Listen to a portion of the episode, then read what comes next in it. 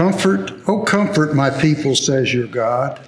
Speak tenderly to Jerusalem and proclaim to her that her hard service has been completed, that her sin has been paid for, that she has received from the Lord's hand double for all her sins. A voice of one calling, In the wilderness, prepare the way for the Lord. Make straight in the desert a highway for our God. Every valley shall be raised up, every mountain and hill made low.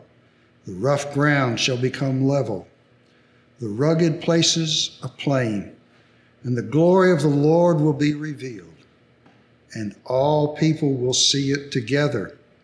For the mouth of the Lord has spoken.